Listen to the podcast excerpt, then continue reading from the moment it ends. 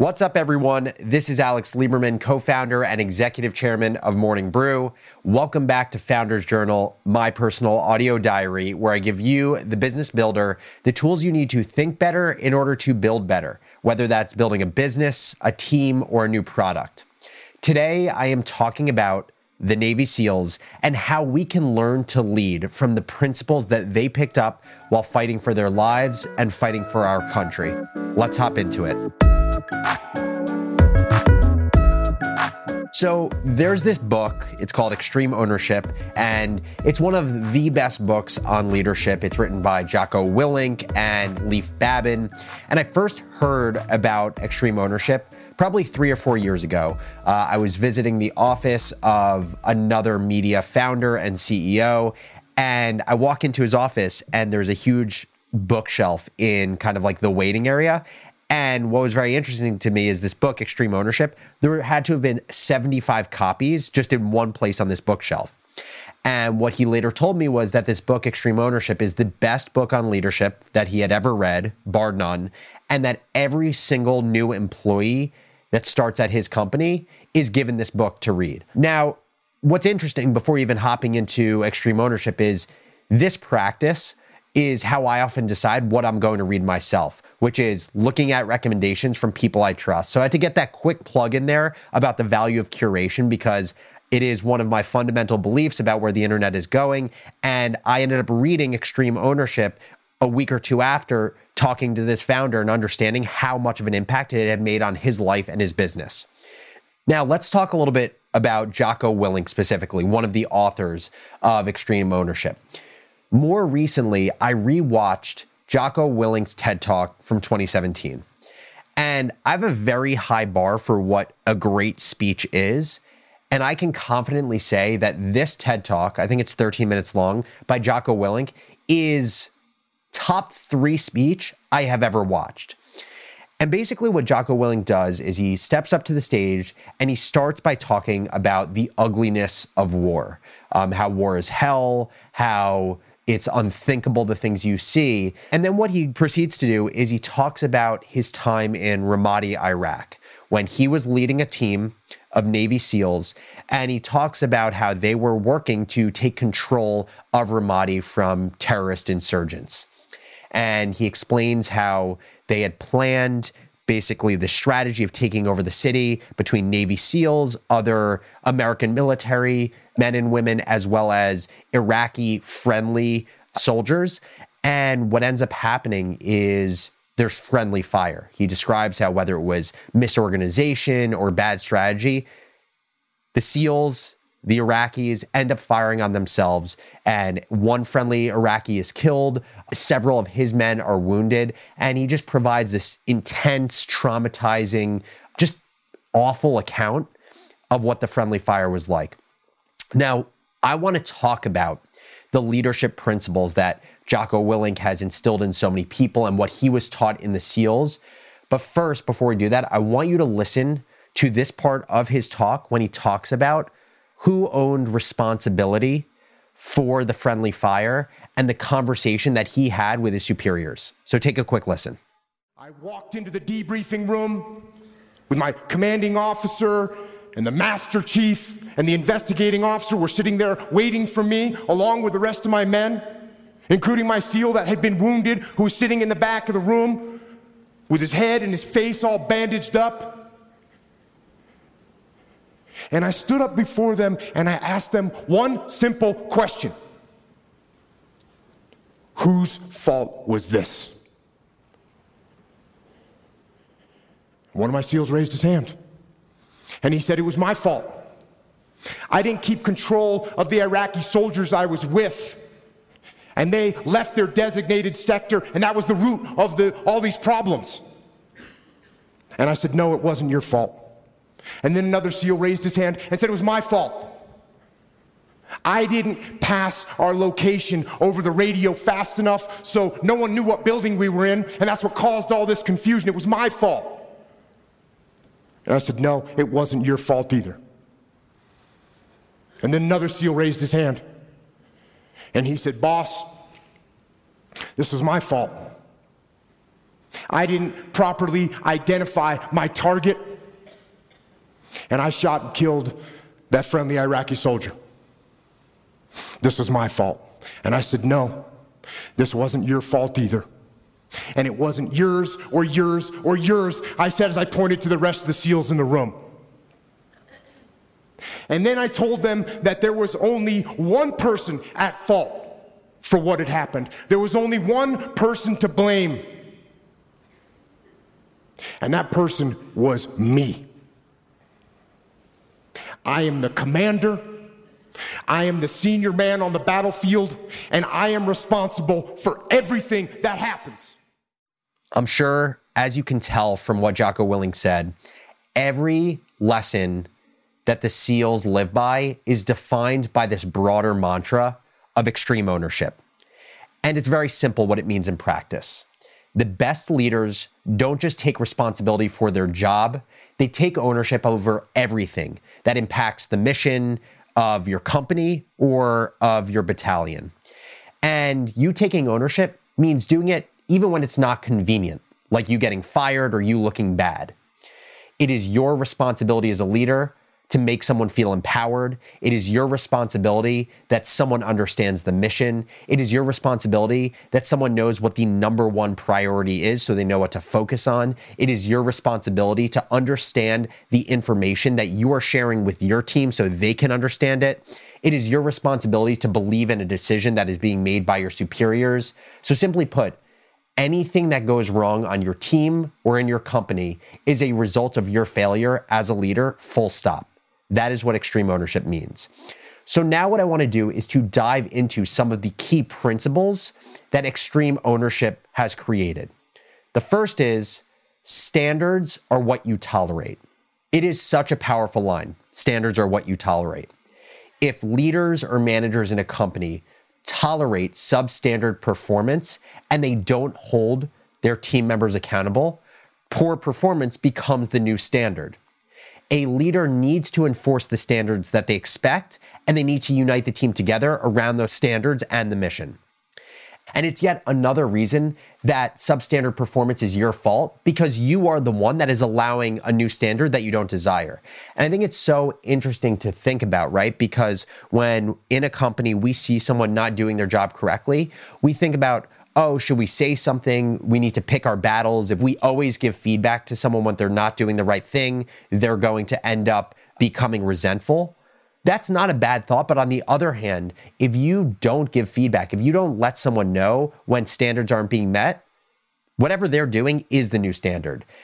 And so that's the thing is it makes a lot of sense, but I think the hard part is how do you practice this in real life? If your direct report does a substandard job, how do you make it clear that this isn't the standard, but you do so in a compassionate way.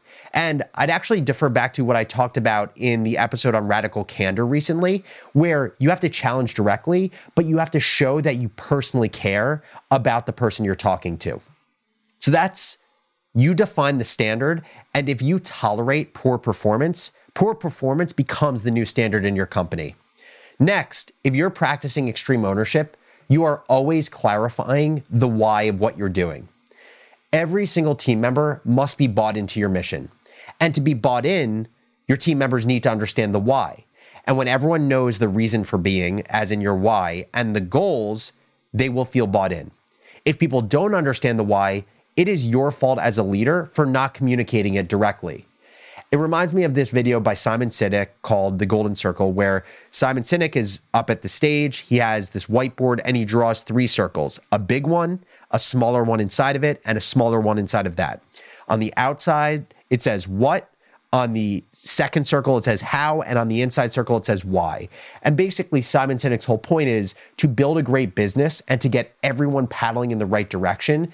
Your people must understand and believe why you are doing what you're doing and not just what or how you're doing what you're doing. Great leaders always communicate the why of their mission and they communicate it clearly so their team is never doubtful about why they're doing what they're doing. Next, to be a great leader and practice extreme ownership, you have to be great at executing a plan. And there's a simple formula for success it is a clear priority, a simple plan, an empowered team, constant communication, and a debrief. Let me walk through each of these. In the words of the SEALs, the first step is to understand the mission or your number one priority and make sure all of your team members believe in that mission. This goes back to the concept of why that I just talked about. You end up determining your mission by prioritizing and asking yourself questions like what result are we looking for? What is the ideal outcome? And what is the purpose of my team? Once you've decided your priority of your mission, then you need to understand what are the resources you need to create a simple plan. The simpler you make a plan, the more likely your team members will understand it and the more likely they are to succeed. Simple is better, but also what you need to remind your team of is simple does not mean easy. It is not going to be easy to accomplish your plan, but everyone on your team should have zero doubts about what the plan is. So we've talked about prioritization, we've talked about simplifying. The next thing to do to execute on your plan is empowerment and trust. Your team needs to believe in the why, as I talked about, and then you need to build trust with them by giving key team members the autonomy and authority to own parts of the plan and its execution. You know, you may think to yourself, and I've experienced this as a founder, at times you worry that someone can't execute on a plan as well as you. Well, first of all, you should put your ego to the side because that's not necessarily true, but it's also not the point.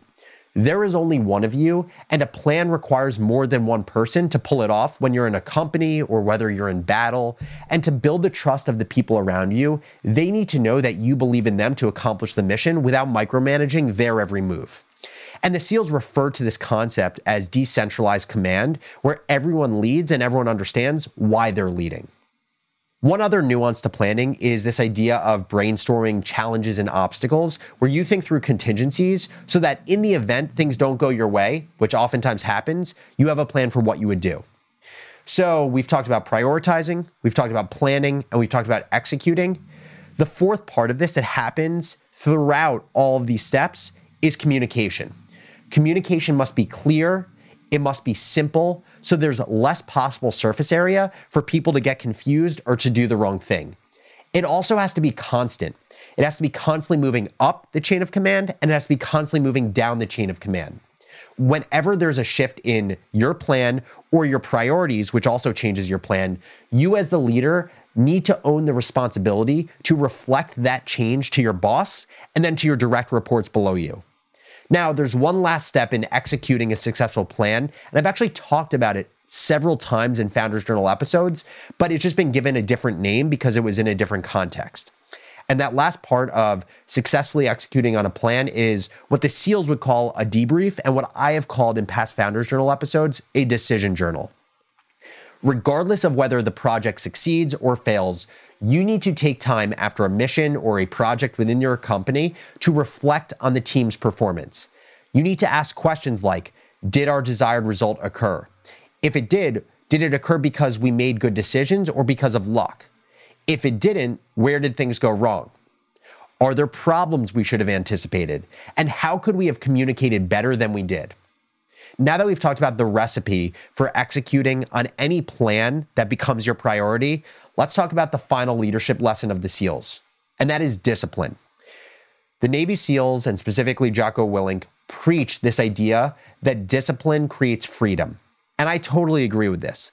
I think that discipline, like many things, is a muscle. And if you build it up through intentional effort, you can be the lead actor in your life versus being an observer. And the SEALs specifically practice discipline in a very specific way. They always get up to the sound of their first alarm. They never snooze. For Jocko Willink, this is around 4 a.m. every day, and they always make their bed before doing anything else. It sounds like a tiny thing, but it is such an important thing to set the tone of your day in the right manner. You are doing something else that others are not willing to do or don't feel is as important to do. And that in itself means you're exerting self discipline. I believe discipline is contagious. And if you can practice it in this way, I believe it will show up in other ways in your life, whether that's through focused work, through exercise, through kicking a bad habit, or through prioritization. And just to recap, Jocko Willink and the Navy SEALs have risked their lives for our country. And in doing so, they have learned so much about what it means to be an incredible leader. Their leadership mantra is defined by this idea of extreme ownership, But below that, there are so many different principles that we can take with us into our everyday life.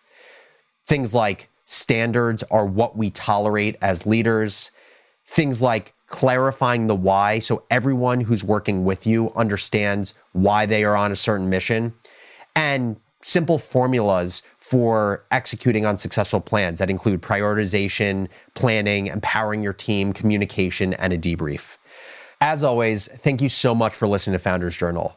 Downloads this month have been absolutely crazy, and we want to keep the momentum going because we have a chance of close to 50% growth month over month on the show. And that is just because of all of you continuing to stay dedicated to listening to the podcast.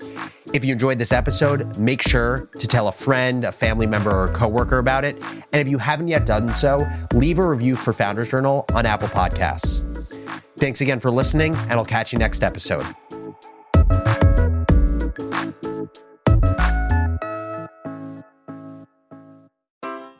Take your business further with the smart and flexible American Express Business Gold Card. It offers flexible spending capacity that adapts to your business. You can also earn up to $395 in annual statement credits on eligible purchases at select business merchants. That's the powerful backing of American Express. Terms apply. Learn more at americanexpress.com slash business gold card.